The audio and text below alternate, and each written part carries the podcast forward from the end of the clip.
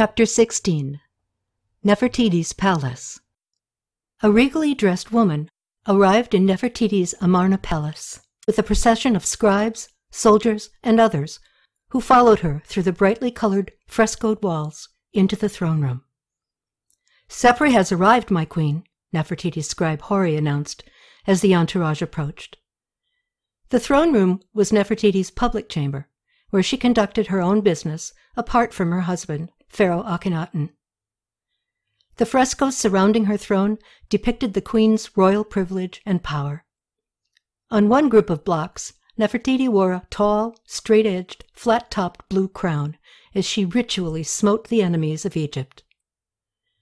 Another image showed the Queen of Egypt wearing the crown of Hathor while spreading her feathered arms of Isis, symbols of sexuality, fertility, and rebirth. The next fresco showed Nefertiti seated next to Akhenaten, while yet another showed the sun god Aten showering rays of power onto both, suggesting husband and wife remained on an equal footing in the eyes of the new god.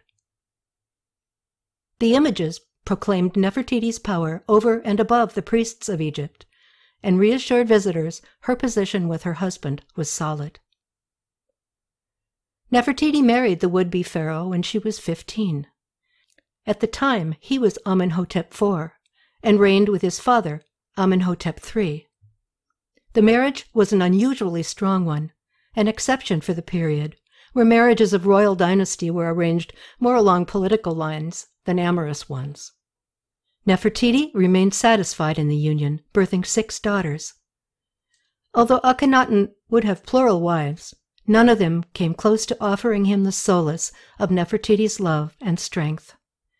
Their love showed in the Times artwork, depicting the couple and their daughters in an unusually naturalistic and individualistic style. The king and his queen seemed to be inseparable in the reliefs, often showing them riding in chariots together, and even kissing in public. How was your trip, Cepri? Nefertiti asked the head priestess of Ishtar's Akhmim temple. The insects are horrible, my queen, especially on the river, Cepri replied.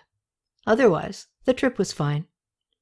The priestess from Akhmim paused, looking sorrowfully into Nefertiti's eyes. What is it, Cepri? Nefertiti asked. I must apologize, my queen, for not coming to Tiye's funeral, Cepri said, and lowered her head. Tiye, Akhenaten's mother, died years earlier. Because of the changes occurring in the priesthood, Cepri continued, I felt it prudent to remain in Akhmim these years. I was sure Akhenaten would banish the gods of Syria and close my temple when he was no longer under his mother's influence. That is why I have not visited you in Amarna. I hope I haven't offended you, your majesty. Nefertiti chuckled, shaking her head. Cepri, I understand and am not offended. I am from Akhmim, as was Queen Tiye and General Ai, my father. You and I are of the same cloth.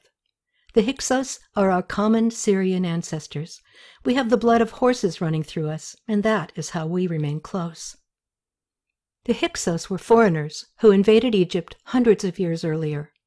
Using their horses and chariots, they obliterated the Egyptian armies of the time. These bronze skinned invaders ruled Egypt for 500 years, until Thutmose I the first ruler of Egypt's 18th dynasty reconquered Egypt, proclaiming total victory. Egypt was theirs again because they had expelled the Hyksos. But the Egyptians assimilated the Hyksos ideas of war and religion during the 500 year invasion, so it was more a case of cultural melding than actual expulsion. The historical lineage of Egyptian royalty was happy to have their country back no matter the fact they intermixed with significant players of the Hyksos people. Nefertiti came from these Syrian ancestors. Her bust reveals her Mediterranean bronze skin beneath her crown of the newly reunified Egypt.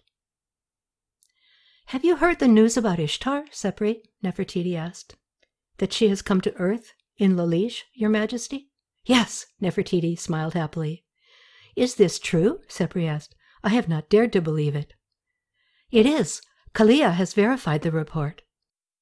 Is this the reason you have sent for me, Queen Nefertiti? Cepri asked uneasily. Nefertiti noticed the reticence. What worries you about this, Cepri? she asked. I am perplexed more than worried, Cepri replied, relaxing into the interview. Lalish is far away. Ishtar coming to earth in a distant kingdom has little to do with Aten. Aten is not as powerful as my husband believes, Nefertiti replied. Times are changing, Cepri. We need divine help, and I want to bring Ishtar to Egypt. Why not bring back Isis or Hathor? They are Egyptian gods equal to Ishtar. Akhenaten gave unto me the strengths of both Isis and Hathor when he outlawed the Amun priesthood. I have no other powerful Egyptian goddesses I can call on. Akhenaten does not yet see it, but he needs Ishtar, Cepri.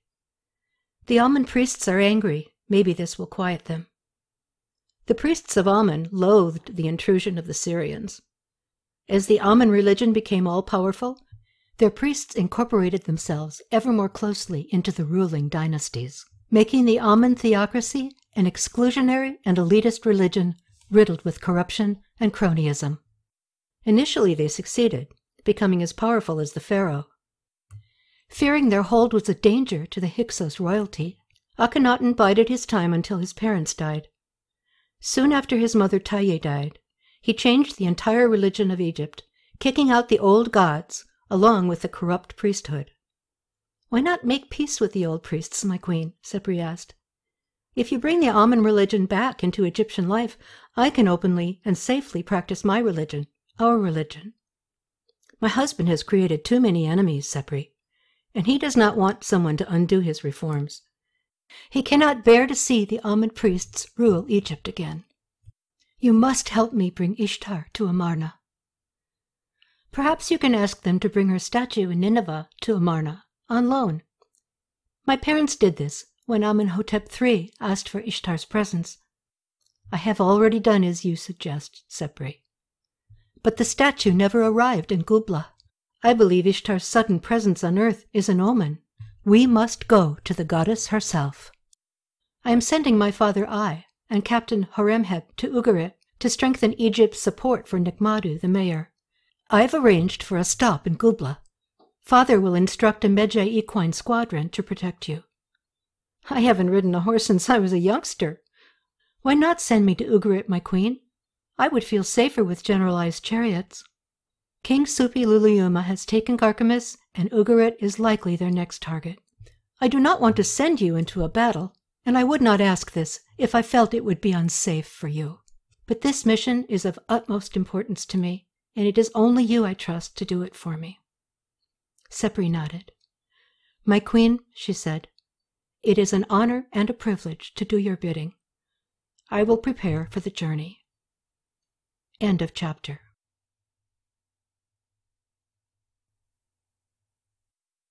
Thank you for listening. You can follow the story on my blog, jeadvm.com.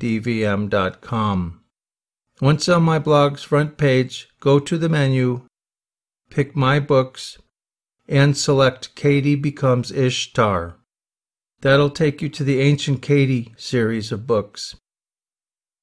Inconvenient Goddess can be purchased as an old fashioned paper book or an ebook, as well as an audiobook set, or can be downloaded from the audiobook site Spotify. More details are on my website, jeadvm.com.